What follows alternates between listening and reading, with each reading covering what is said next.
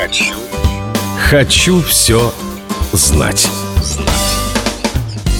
Изначально гейшами были мужчины, так называемые тайкамоти.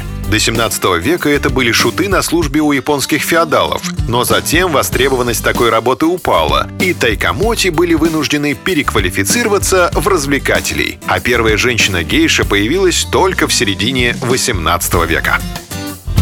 Хочу все знать.